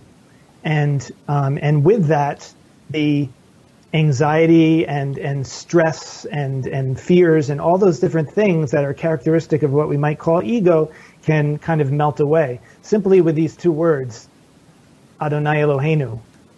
All of existence, all of being is not separate from this divinity, which I am. It's my own inner divinity. Um, not even inner. It seems inner, but it's really not even inner because it's inclusive of everything that's that's perceived, right? Then it says, finally, Adonai Echad. Again, existence, being, reality. Echad is one. So it's not ta- telling me about some separate God that there's only one of. It's reminding me that there's one reality right here. And the access point to that one reality is not somewhere else. It's it's exactly this. Yeah. Right? So when we see it, when we when we understand the Shema in that way, then just by dropping in and saying those six words uh, can be a tremendous, um, it's like a key. It's like a key to unlock the door of presence and to open up that eternal dimension of reality. That's that's always here, but that we tend to block. Nice. I wonder if your friend went through all that when you were about to hit that car coming back from Santa Cruz. um, Probably not. Yeah. Here's a question from Brian in Fairfield, Iowa, my hometown. I know several Brians here. I don't know which one this is. Um, he says, uh, and this relates to what you were just saying, which is why I'm asking it now. Could you talk about awareness aware of itself? Yeah. Well, as we know, we can't have any experience without awareness. Like the word awareness simply refers to the most basic fact of our experience. You know, our thoughts are coming and going, our thoughts are changing, our feelings are changing, our outer setting, our feeling of our body. Life keeps keeps rolling on, and yet we only know that because on the basic level, on the most basic level, there is awareness that's there. And so when we say awareness, awareness is aware of itself, or, or awareness being aware of itself, um, as soon as we say that, right, there's the invitation to become aware that you're aware, right? And if it remains merely intellectual, like just calling the thought into being, oh, I'm aware, okay, aware, I'm aware now that I'm aware, that's not necessarily so transformative. But if we bring it back to the thing, actually the Shema that we were just talking about, and remind ourselves that not only am I aware, it's not it's not that me, my sense of me, has this thing called awareness that it possesses, right? But rather that the entirety of experience as it's happening in this moment is all happening within awareness. That means my feeling of me is happening within the field of awareness, and all everything that's external to me. Right? You look out the window, the you know the trees and and and the clouds and the sun. You know, as far as we can perceive, all of that is all happening within this awareness. And then and then you can maybe go further. You can ask, well, am I not that awareness? Like, is that awareness something other than me? I mean, that's maybe not how we tend to frame ourselves, right? We tend to frame ourselves as this body and these thoughts and this history and so on. But if the awareness is actually the entire field of experience, and everything in that field of experience is not separate from this awareness, then that's uh, that's a very radical invitation. Yeah, yeah. that sh- that shifts things, right? And that relates and to the. Oh, I'm sorry. Go ahead. Oh, I was just going to say that that's that invitation is present in the saying of the Shema, right? You know, as well as many other Jewish prayers, by the way. Yeah, and that actually kind of leads us right into another question that just came in, and this one also. This seems to be Brian Day. This is Brian from Norway. um, right. He's asking, how do you see the relation between the expression "I am that," uh, Ham Brahmasmi in Sanskrit, Nisargadatta's book is, has that title, um, and the name God, uh, and the name God revealed to Moses, "I am that I am." And there's a, there's a Yiddish or Jewish, uh, Hebrew thing here, E A Asher Ehayer or something. You can pronounce that. Yeah. Yeah. So it's, again, um, just to repeat the question because I fuddled it up, um, the relation, sure. relation between "I am that" in the Eastern tradition and "I am that I am" in from Moses, which God revealed to Moses. So the name that he's talking about in the Torah is Ehyeh Asher Ehyeh. And that, that word Ehyeh is another form of those same letters that we were talking about before. The mm-hmm. most sacred name, which is four letters, is a different permutation of that same verb root, which means being. And um, the straight, straightforward translation of that name is, I will be what I will be. Hmm. Right? So you, it could also be... That has a future tense to it, obviously. Ex exactly, yeah. And, and the tenses are a little ambiguous in Hebrew, so it's not... Um, you could also say, I am that I will be, or I am that I am, or I will be what I am. You know, all those things are possible translations of it. Hmm. Um, but straightforward, it's a future tense. Okay. Um, Well, the whole point of it the, in the, the Vedic tradition, though, is that to, to realize that one's essential identity is the totality, is, you know, uh, all-encompassing reality. So um, is that what this conveys in, in the Torah? I think so, yeah, and it, through a different through a different angle. Mm-hmm. Because in the Vedic thing, um, and I... I'm not sure if I'm understanding, actually, the Vedic... I mean, you, you just explained it, so I... I well, that's well how, the idea is that real, I, reality is one contiguous, indivisible whole, and right. that, you know, we, we kind of misperceive it as fragmented, but right. the fact of the matter is there's only that, that alone is, and thou art that. Okay, okay, good. So yeah. um, what comes to mind when I hear that phrase is that it's very interesting to me that, um, and I don't know if this is the way in the original, but in English anyway, when you say the word that, you're implying a duality in that very word, because that is pointing away from yourself. So, for example, one of the things that, that um, came to me at, at certain points, uh, you know, in my process, is I am this. That came to me, and then I heard later about I am that, and I, well, wait a minute, am I that or am I this? Anyway, but then they actually say, all this is that. There is that right, phrase, too. Right. Yeah. Right. So the word this, to me anyway, implies um, the fullness of this experience. Right. Right. Whereas that implies, like, I'm over here and that's over there. Mm. But that's great, too, because then what that seems to be pointing out is that thing that seems separate from me is actually...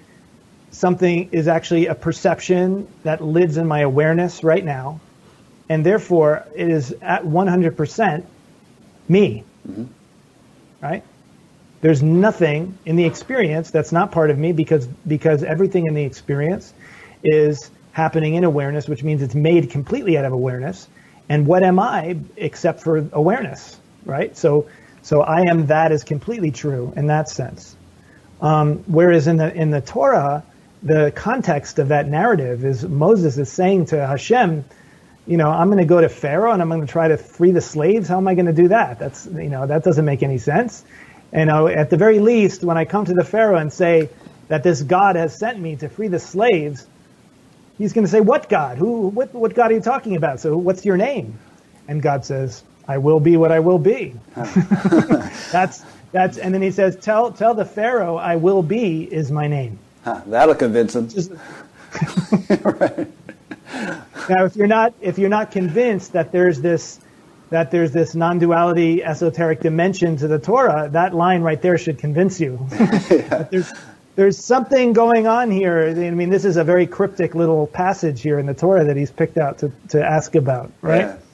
Um, so we can go in a lot of ways. The wonderful thing about Judaism and the Jewish scriptures is that there's no like, oh, this is the answer to that. These are things to contemplate and to work with and to allow them to unfold. So I would just say, you know, what's coming to me in this moment about that particular name, which is different from other moments, is that the mind tends to always make this duality between what I consider to be spiritual, what I consider to be godly, divine, or so on, and other stuff. Mm-hmm. Right? That's, that's one of the basic tricks of the mind, the basic dualities that, that the mind creates, which then prevents us from actually um, opening to fully to this moment and to that eternal dimension. So when God comes along and says, look, I will be what I will be. It's saying, look, there's nothing, there's, there's nothing that can arise that's not already always me. Don't, you don't need to know that I will be this way or that I will appear this way. You know, yes, we have these ideas, grace, graceful, graceful, merciful, compassionate one, you know, the healer, the creator, you have all these things. But that all that puts concepts in our head that we want to peg God into certain categories and say, well, then this is not God then. And so then that puts us back into this dualistic framework.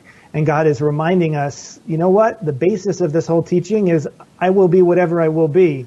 You don't have to worry about it. You don't have to preconceive it because everything that is is my name because is is my name. My name is isness. Yeah. That's how I understand that. Okay, good. Yeah. Um, I have the sense, and see if you agree, that there is some sort of global spiritual awakening taking place. And one way that that's manifesting is that, you know, people are not satisfied with Um, just being told what the truth is by some intermediary, or you know, just by they're not so satisfied with dogmas or empty rituals or uh, you know, doctrines and so on. They they're they're questioning a lot of those things, and they also are kind of getting more and more interested in every tradition in the the sort of the more mystical, esoteric, experiential um, aspects of their tradition. Right. Um, so do you kind of see that happening, and do you see that happening in Judaism? Is there kind of an upwelling of, I, I know Madonna was interested in the Kabbalah and all that stuff. I mean, is there sort of an upwelling right. of serious um, interest in the deeper uh, aspects of it? And that, and by serious, I mean people actually want to experience it. They don't want to just believe it or intellectualize about it. Yes, absolutely. And as I was mentioning before when we were talking about the beginning of the Hasidic movement, which was happening in the beginning of the seventeen hundreds. Uh, that's exactly the same thing that was happening then, of course, under very different cultural circumstances. Um, but maybe the root of it is the same, meaning that in order for the tradition to survive, um, it can only get so far on telling people what they're supposed to believe and what they're supposed to do. Yeah.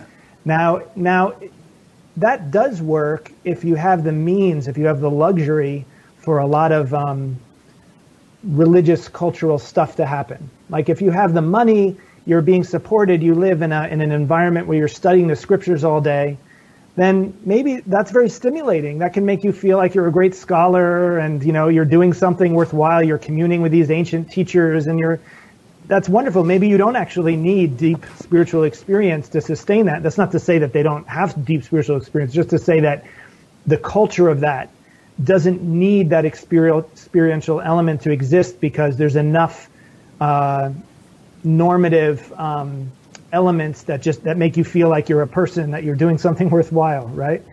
But when you when you're in, back in those days, a peasant who doesn't have the means to do all that learning and to become a respected scholar, but you're struggling all day just to survive, and yet you're being told you have to do this stuff and believe this stuff, um, it's not enough. You need some real juice. You need something that's going to really nourish you. And I would say today we have a similar situation, but it's completely different in the sense that people simply have the freedom. They don't need to listen to what religion is telling them. Um, and then you add on top of it the incredible dysfunction uh, with through which Judaism has been transmitted in this country. Um, again, this is not for everyone. Some people have had wonderful experiences with their Jewish upbringing, going to Hebrew school and so on. But many, many, many people simply leave because their experience growing up seemed punitive.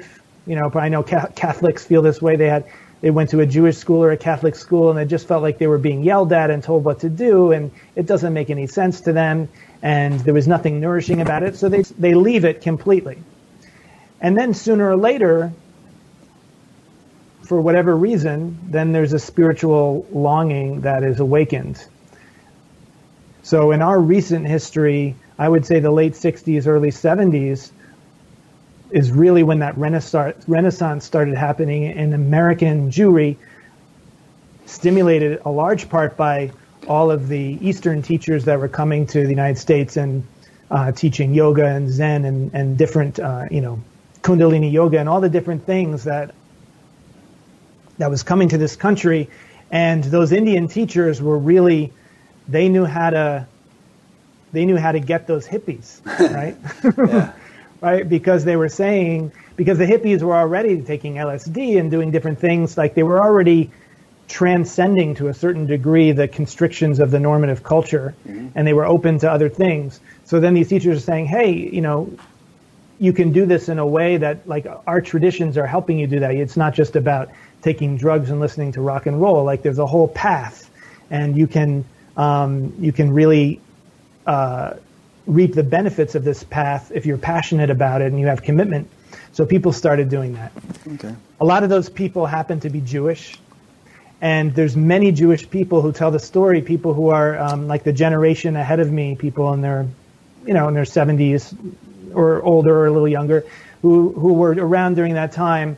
And there's many books about it now, and they'll say, hey, you know, we were we started chanting um, Hare Krishna, or we started doing, you know, various Sanskrit chants and so on, or Japanese, the Heart Sutra, or whatever, and all of a sudden, those prayers from Hebrew school started coming back into my mind, and I started thinking, wait a minute, if I'm going to sit around chanting some other language, why am I chanting in Sanskrit? I, I have a language to chant. So they started getting curious.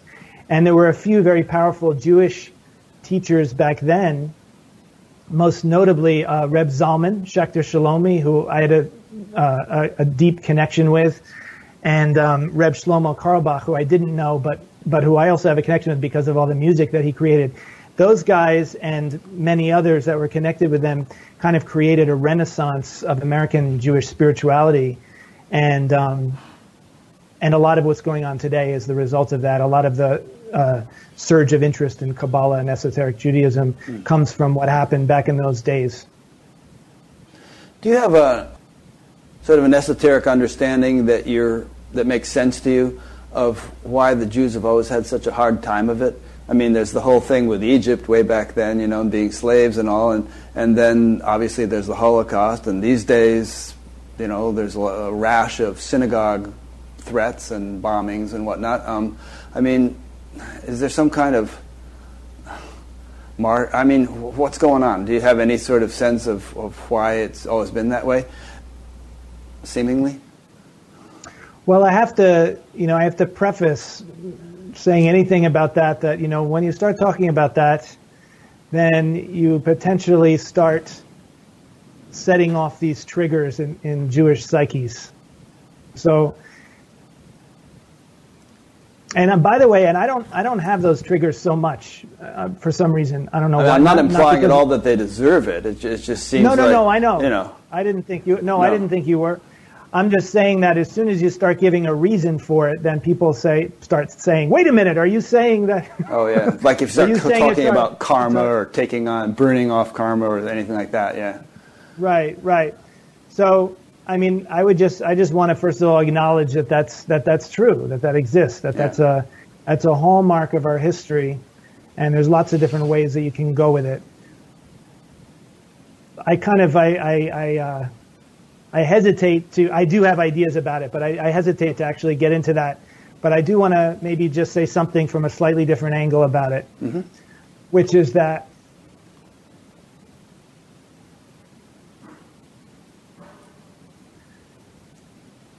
that there's a, there's something universal about it. There's a deep uh, wound in the collective Jewish psyche that's there about being oppressed, about being uh, victimized. And of course that's not unique. Many peoples, maybe all peoples at some point or another have experienced those kinds of things. And because of that, there's a certain flavor to, to Jewish spirituality that reflects that. It, it's a kind of a longing, a heart longing, for redemption, you know, for an end to human suffering that I think fuels the, for example, fuels the tremendous concern with social justice that seems to exist in dis a disproportionate amount uh, in Jewish culture, and that perhaps Jewish people, um, as part of their spiritual work,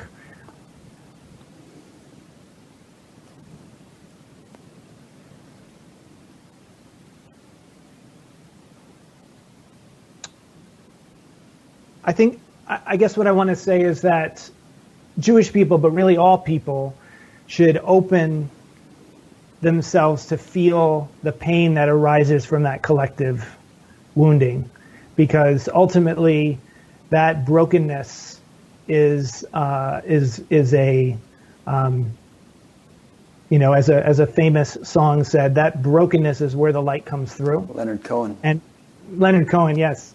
Rabbi Leonard Cohen. So when we feel, when we have these wounds, and, and maybe you've experienced this with other people, um, I've experienced this so much in the, in the Jewish world, is that there can be a tendency to to contract and to um, become too much on the what we call the, the what you were talking about before, actually, about not just being vulnerable but being strong. Mm-hmm. There can be this sense of kind of overly strengthening yourself, becoming insular and or or maybe just neurotic, you know, and and anxiety ridden. Woody Allen. uh, yeah, exactly. Actually, it's a stereotype, right. right? It's a stereotype that that comes from a real real. It comes from a, a, a historical reality. And then there's also a way in which you can consciously open to all that pain, and let that pain become your prayer, and let that pain become your empathy. Mm. There's another thing which is disproportionately characteristic of the Jewish population, I would say, and that is brilliance. I mean, if you look at the percentage of Nobel laureates and Pulitzer winners and great musicians and, and stuff like that, it just seems like, whoa, you guys have good genes or something. What's going on? Well, I would just add to that as a, you know, a kind of a humorous thing in spiritual circles that are also happen to be Jewish circles, is the disproportionate amount of Jewish spiritual teachers in non-Jewish traditions in America. Very true. I mean, in the T M movement, yeah. The number of T M teachers was very disproportionate. Right. Yeah. Right. So, um, you know, I have no idea. It just seems I, like there's I a propensity that, toward excellence, you know, and... Uh, in, in, yeah. Yeah. Well, there's a, the, the, the most obvious answer for that is that traditional, traditional culture, traditional Jewish culture emphasizes the development of the mind. Mm-hmm. It emphasize, it has always, at least going back about two thousand years, probably before that too, it has its roots before that, but when the Second Temple was destroyed by the Romans, there was a question, you know, whether the Jewish people would continue to exist. And there were different answers to the question at that time. You know, how how shall we continue to exist now that our the central uh, institution of Jewish spirituality, which was the temple in Jerusalem, has been completely destroyed, and Jews are, you know, sent into exile, east and west and north and south. What do we do now? And Different, so, different solutions were proposed, but the the solution that that has survived, you know, if we talk about Darwinian survival of the fittest, the Judaism that has survived is the Judaism of the mind. Mm.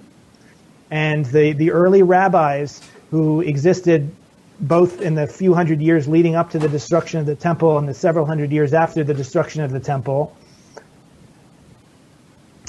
did this monumental thing. I still want to know from histori- you know, people who really know, understand the history. I'm, I'm baffled by how they did it. Like, how were they even supported to do this? But they created the, the Mishnah and the Talmud, which are the, the root rabbinic works of rabbinic Judaism, which are, if you study them, you're learning how to argue. You're learning how to have multi-perspectival thinking. You're, you, Judaism is not a religion of dogma, even though, of course, there are traditional dogmas, but it's really a tradition of arguing and of um, conversation And there's a there's a phrase, um, a famous phrase that says, "These and these are the words of the living God," and meaning that when this rabbi says this thing and this rabbi says something completely the opposite, and these two schools of thought are really like at war with each other intellectually, there's an understanding that this argument, this debate is for the sake of heaven, meaning it's for the sake of the revelation of divine reality on this plane.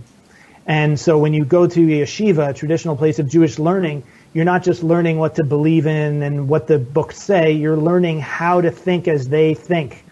And, you know, a big part of that is, is law, you know, is, is, so I mean, it's no surprise that, that Jews would, um, you know, excel in, in yeah. professions. And, like law. Yeah. That's really cool. You know, Nisargadatta said that the appreciation of paradox and ambiguity are, are hallmarks of spiritual maturity.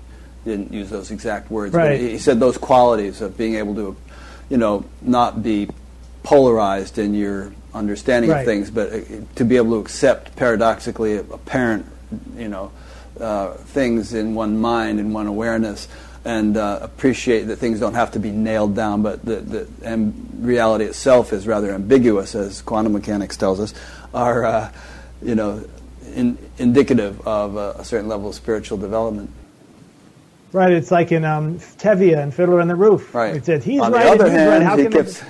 Yeah, then, exactly. Then finally his daughter wants right. to go off to Siberia, and he says, there is no other hand. Right, at some point you have to stop and make a decision. Right. uh, um, one thing we haven't talked about much, maybe we could spend our final few minutes talking about this, is music. You're a musician, and music is really big in your life. What, you know, what would you like to say about it? Um, well, it was, uh, I, I consider it to have been a gift that was given to me uh, to even be able to connect the two things of spirituality and music, because it didn't really begin that way. Um, not that music wasn't always a spiritual thing. Of course, music is inherently uh, spiritual in a sense. But when I was growing up and I went to college and learning and meditating and all these different things, I didn't really think of my uh, work with music. Went to you know I went to college for musical composition, and I was on a track of um, composing classical type music and also working with avant-garde rock bands and so on. And that was one thing. And then all this spirituality stuff was something different. And um, back in uh, nineteen ninety-nine. Uh, I met uh, someone named uh, Doctor Avram Davis, who had founded uh, this place in Berkeley called Chochmat HaLev, and his vision for that was to be a Jewish meditation center. Uh, it's a synagogue now, but at the time it was started as a Jewish meditation center, which I don't believe that there were any that existed at that time. Now there are s- several throughout the country. Um, but he didn't want it to be... Uh, a place that you're going to do Vipassana or Zen or something like that, but with a Jewish twist. He wanted to really um, teach the techniques of Jewish meditation that exist in our tradition um, to people, and have that be a uh, a place that people could come and learn. And, and so anyway, he had started that a few years earlier, and I met him. We had many conversations, and he said, I want you to come and start playing music for our uh, Friday night Shabbat service. And I said, no, no, you should have me come teach meditation. That's that's what I want to do. And he said, oh, he said, okay, maybe, but first, you know, come and let's get a band together. And so I did it very reluctantly, because I it just wasn't I wasn't interested in that, you know. But amazingly, it was like one of these serendipitous things where they bought a building right around the time when the band kind of came together and was ready to do something. So in February of uh, two thousand. The new building opened, and we had our band there playing music for this service, and like several hundred people showed up and packed this place. And it was instantly like, oh my God, I guess this is what I'm doing now. I didn't, uh, I didn't have any preconception about it. And it took me a, several years of doing it to realize that this was actually, um, this was actually its own art in its own right. It's really something very different from musical performance in general, where Um, where you can use the music and and speaking and traditional prayers and these different things that make up uh, a sacred gathering, and use those things to induce people into a deep state of presence and prayerfulness.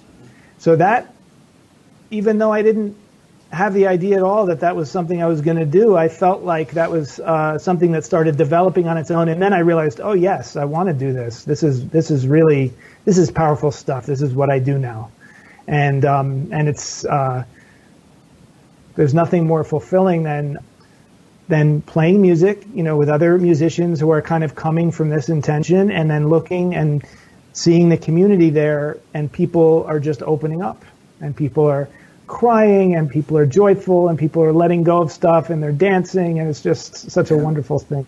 Yeah. yeah, and it's certainly a universal phenomenon, you know, kirtans and bhajans and yes. Native American tra- chants. And Mickey Hart of the Grateful Dead wrote a book called Drumming at the Edge of Madness, which is about rhythms in all the different cultures as a spiritual technique.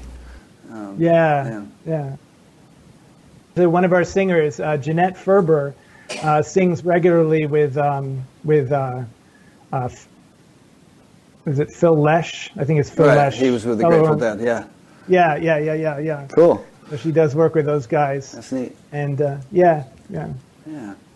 Alrighty. Well, this has been a great conversation. I feel like I've learned a lot, and I, I hope that listeners and viewers ho- feel the same.